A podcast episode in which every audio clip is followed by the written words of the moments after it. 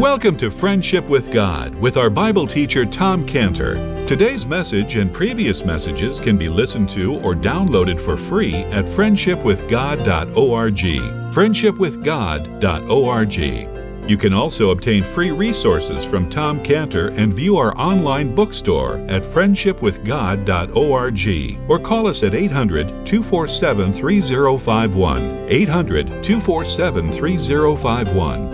Tom Cantor also has a daily devotional verse that comes out each day by email and on Facebook. To receive this small daily devotional verse that Tom Cantor puts out, you can sign up at friendshipwithgod.org, friendshipwithgod.org, or find Tom Cantor on Facebook by searching for Tom Cantor and Friendship with God. Now, here is our Bible teacher, Tom Cantor.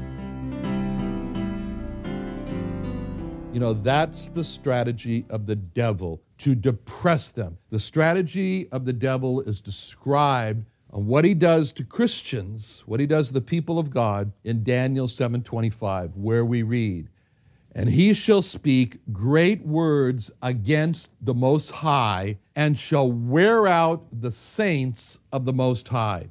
Daniel said, "A day is coming when men will follow a leader who will continually speak great words, high and mighty words of great pride against God. And what this will do to Christians is that it will grate on them. And it will grate on them, and it will grate on them. It'll grate on the people of God, and the people of God will have such a battle fighting against this proud blasphemy that it's just going to wear them out. It's just what it says. It's going to wear out the saints. It's going to wear them out. It's going to exhaust them. And that verse does not say that the proud boasters against God will try to will try to wear out the saints. It says that they will wear out the saints. Now, to wear out the saints means to put them into a state of depression. And when the Egyptian people put those taskmasters over the Jewish people, their primary goal was not to get the pyramids built. You know, they didn't wake up one day and say, you know what, we got to build a lot of pyramids here. How are we going to get it done? I know we got some people we can enslave. Let's do it. That wasn't their purpose. That was collateral. That was what got done in the process. Their purpose was to afflict them, was to depress them.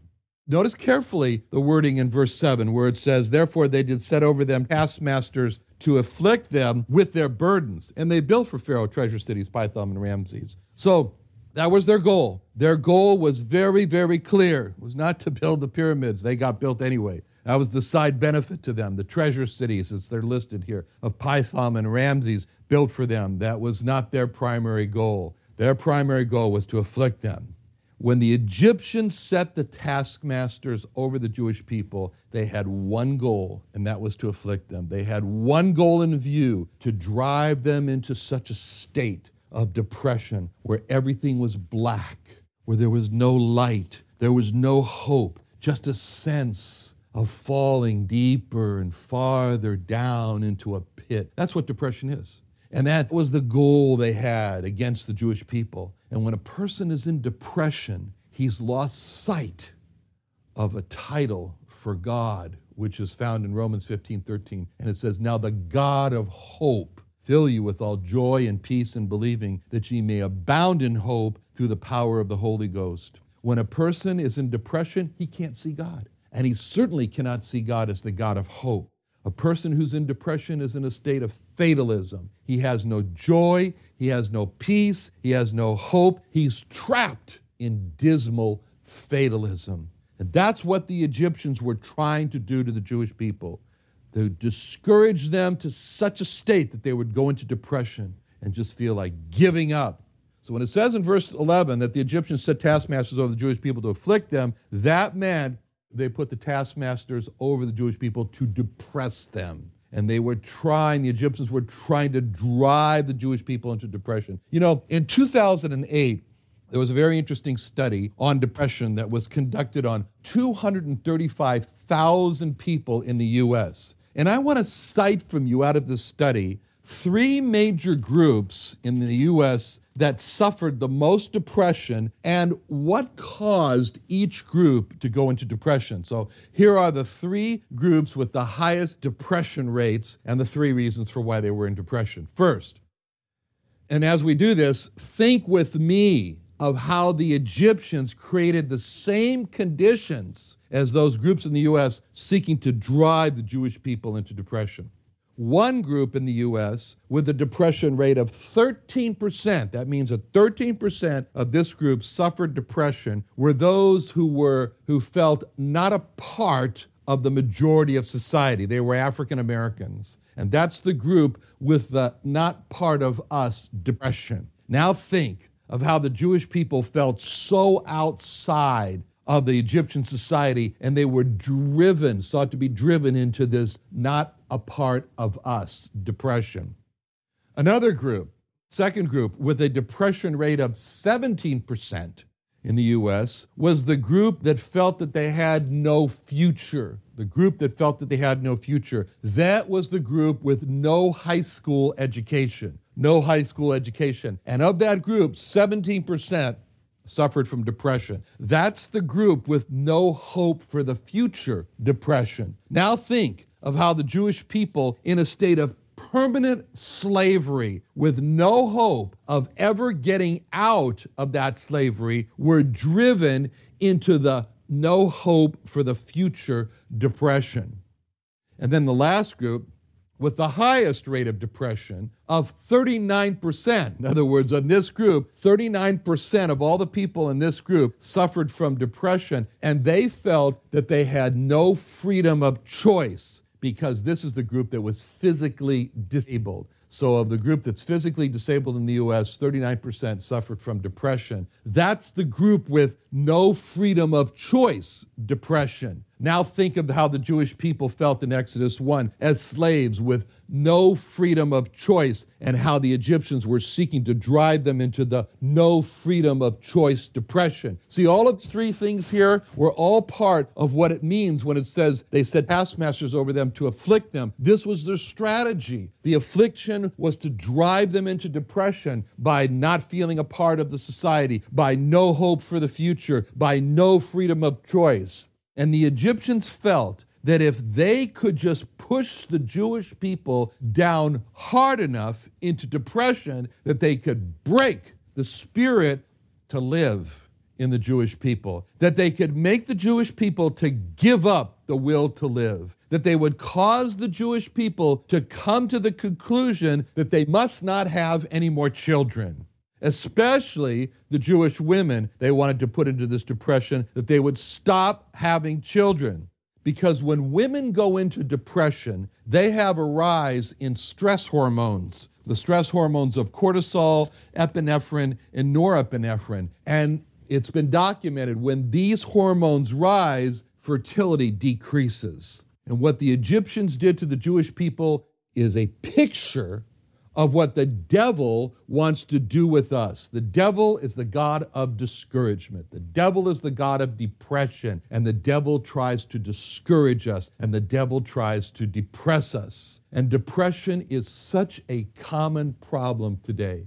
That same study that was reported in the CDC of the 235,000 people in the US found that on average, one in 10 persons suffers from depression in the US. Some studies have found that as much as half of all people in the US will have been treated for depression at one time in their lifetime, with a cost of over $50 billion per year. So, what we've seen through the picture of the Egyptians seeking to depress or drive down the Jewish people is how the devil, in particular, tries to drive down the followers of the Lord Jesus Christ into depression, as we saw from Daniel. And so, here's the question So, how do we as believers in the Lord Jesus Christ, resist depression? How do we stand against depression? Now, we are told that, first of all, we have to realize that the devil is the God of depression and God is not the God of depression. Depression is not from God. And we're told this in 2 Timothy 1 7, where it says, For God hath not given us the spirit of fear that's a symptom of depression, fear. but of power and of love and of a sound mind. So, to fight against depression, we must have a sound mind. Now, what is a sound mind, and how do we get a sound mind? Well, we see the answers to this, the, the answer to this, in Romans 8 18. Here, Paul says this For I reckon that the sufferings of this present time are not worthy to be compared with the glory which is to be revealed in us. We see here in this verse a sound mind, Paul's sound mind at work. And from that, we get an understanding of how to have a sound mind. And it's all tied up in that word, that one word that he used, reckon. Now, that's kind of an interesting word because we don't use the word reckon today. If any of you were to walk around today and you use the word reckon, they'd say, Are you a cowboy? Did you come from the Wild West? Do you come from Texas? I mean, we don't say the word reckon. You know who uses the word reckon?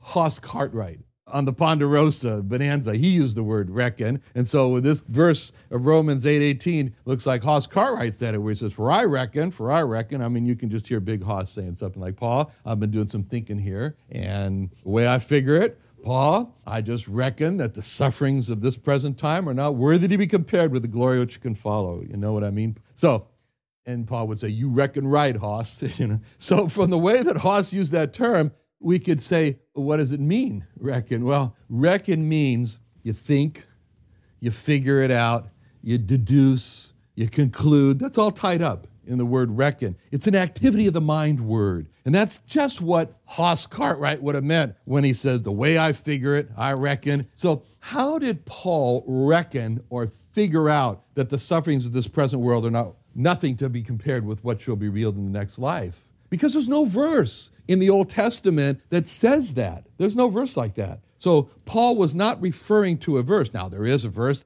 in the Old Testament that says, Eye has not seen, nor ear has heard the things which God hath laid up for them that trust him. Okay, so he had that verse. But what you see here is that Paul then took that verse and he reckoned it out. He reckoned it out. That's why we could call Paul the Jewish cowboy because he said, I reckon. So the Jewish cowboy Paul, he figured it out. He thought it through. He surmised it. He concluded it. He deduced it. And he worked it all out in his mind. And what Paul did is he used his mind to draw conclusions from the scriptures.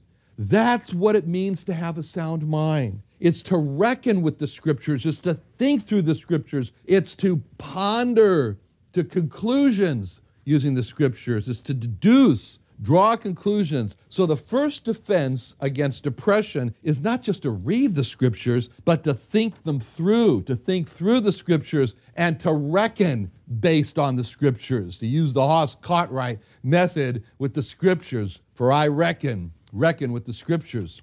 Now, we've seen that the strategy of the devil in driving us into depression was given to us in Daniel 7:25, where that verse said, "And he shall speak great words against the most high and shall wear out the saints of the most high." Now, first of all, who is the most high? That's the Lord Jesus Christ. He's been exalted to the highest place. He's the Lord Jesus Christ. And so what does the devil do to the saints? How does the devil wear out the saints? Number 1, the devil attacks the person of Jesus Christ, of the Lord Jesus Christ. He speaks great words against the Most High. Number two, by doing that, he wears them down, he drives them into exhaustion. So, in order for saints to not go into depression, what do they need to do to counter Number one, being exposed to hearing these great words against the person of the Lord Jesus Christ. And number two, from becoming weak or worn out or exhausted. Now, remember, we need a remedy, or we need this remedy from God, a remedy that will be against hearing the great words that tear down the person and the work of the Lord Jesus Christ. We need a remedy from becoming weak or exhausted from being beaten down and being made weak and worn down from hearing those great words. And so, what do we need? We need this remedy. And God has just the remedy we need for these two problems problems of hearing the great words against the Lord Jesus Christ and from the weakness of being worn out and worn down by that. Now, for all those great words against the Most High, for all those times when we hear people say, Jesus or Jesus Christ as swear words, and it grates on us and it wears us down. For all those times when we hear those great words against the Most High, where his birth from the Holy Ghost is questioned. For when people say he was a sinner, when people say he cast out devils by the prince of the devils, our retreat is a remedy. Our remedy is a retreat where we go and where we find the help we need. We need a retreat away from all those great words against the Lord Jesus Christ, where as they dishonor him, we need a place where we see him in great honor. A retreat from all those great words against the Lord Jesus Christ, where they trod him underfoot, as the Bible says in Hebrews, as they we need a place where we see him in great majesty, honor, and majesty. From all those words against the Lord Jesus Christ, where they tear down his person, we need a place of retreat where we see him in his beauty, where we see him in his honor, where we see him in his majesty, where we see him in his beauty. If we only had a place like that, if we only had a place of retreat where we could go away from all those great words against the Lord Jesus Christ, where we could see him in great honor, where we could see him in great majesty, where we could see him in his great beauty, that would solve our problem of hearing those great words against the Most High. But we hear those great words against the Most High every day. So every day we need a place for repair to see His honor, His majesty, and His beauty. And if we just had a place we could go daily to see His honor, majesty, and beauty, then we'd have the daily remedy that we need. But that place has to do one more thing for us because those words exhaust us, as it says in Daniel, wear down, and we are weak. So that place has to be a place where we become strong, where our weakness is exchanged for strength, where we come exhausted from the fight and we are strengthened. It would be great if in that place we could see His honor, His majesty, His beauty, and find strength. If we could just have a daily place like that, that would solve it for us. And the Lord Jesus Christ has provided that place for us. And if you turn to it in Psalm 96 6, in Psalm 96 6, we have in that, we have that very place described for us. And it says these words Psalm 96 6 Honor and majesty are before him, strength and beauty are in his sanctuary. Just what we need honor and majesty, a place for our repair, where we see the Lord Jesus Christ in his honor, in his majesty, and in his great beauty. And where do we find that? What do we also find in that place? Strength. Strength for us. Honor and majesty are before him, strength and beauty are in his sanctuary. That's the place of perfect repair for us, where our hearts are encouraged, where we see him in his honor and his majesty and his beauty, and where we receive for ourselves strength, strength. And that's the place we need to go for our daily repair. And where is that place? It's before him. It's in his sanctuary. Before him, in his sanctuary. That's the place. And where do we find that place? Is it a physical place? We're told in Ezekiel 11 16, God says, Therefore, thus saith the Lord God, although I have cast them far off among the heathen, and although I have scattered them among the countries, yet will I be to them as a little sanctuary in the countries where they shall come. How does the Lord Jesus Christ describe himself? His person is the little sanctuary that we need.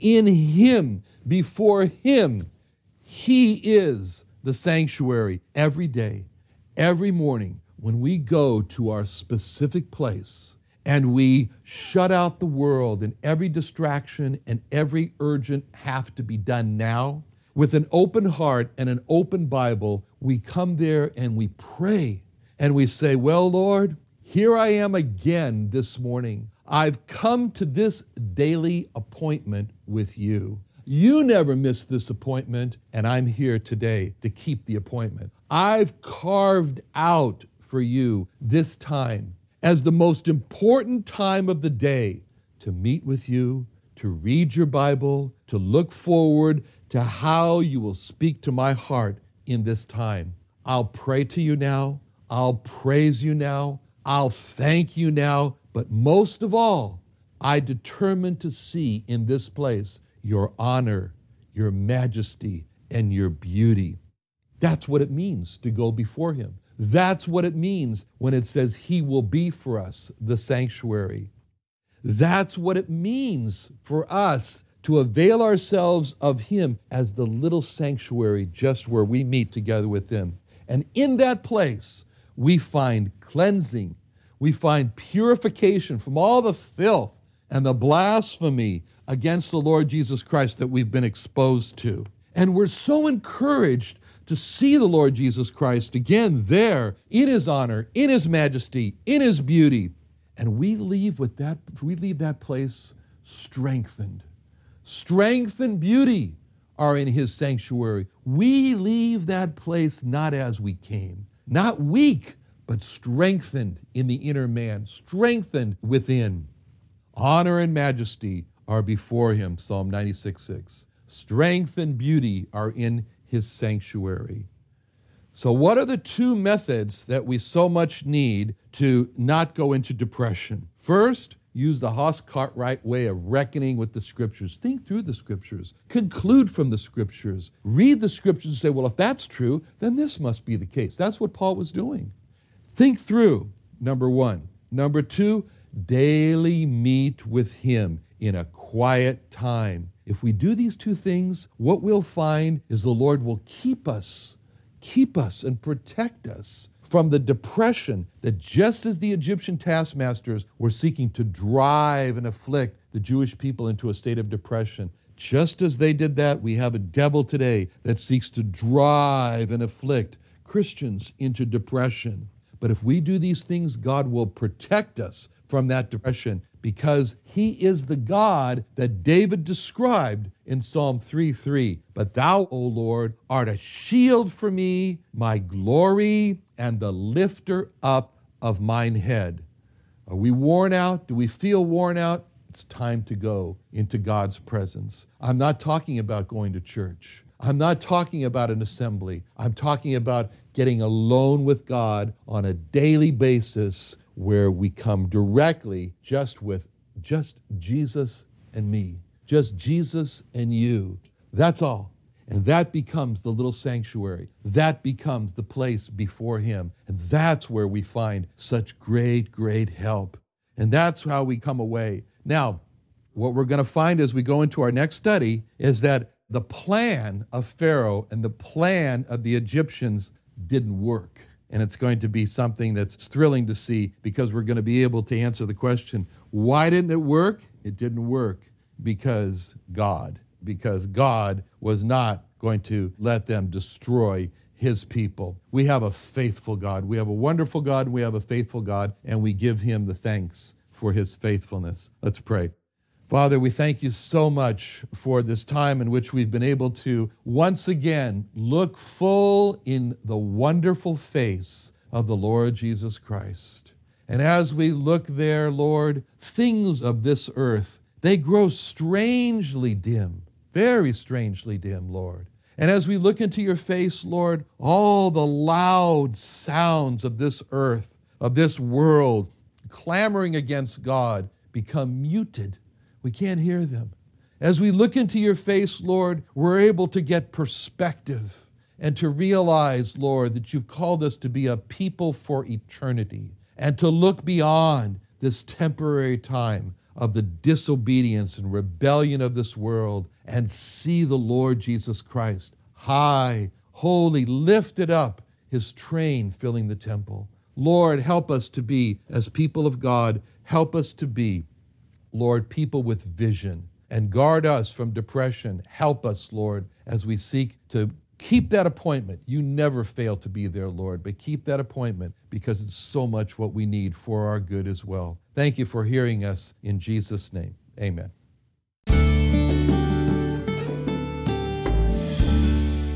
Another wonderful day studying the Bible with our Bible teacher Tom Cantor here on Friendship with God. Don't forget that today's message and previous messages can be listened to and downloaded for free at friendshipwithgod.org. Friendshipwithgod.org. You can also go online to find free resources from Tom Cantor and our online bookstore at friendshipwithgod.org.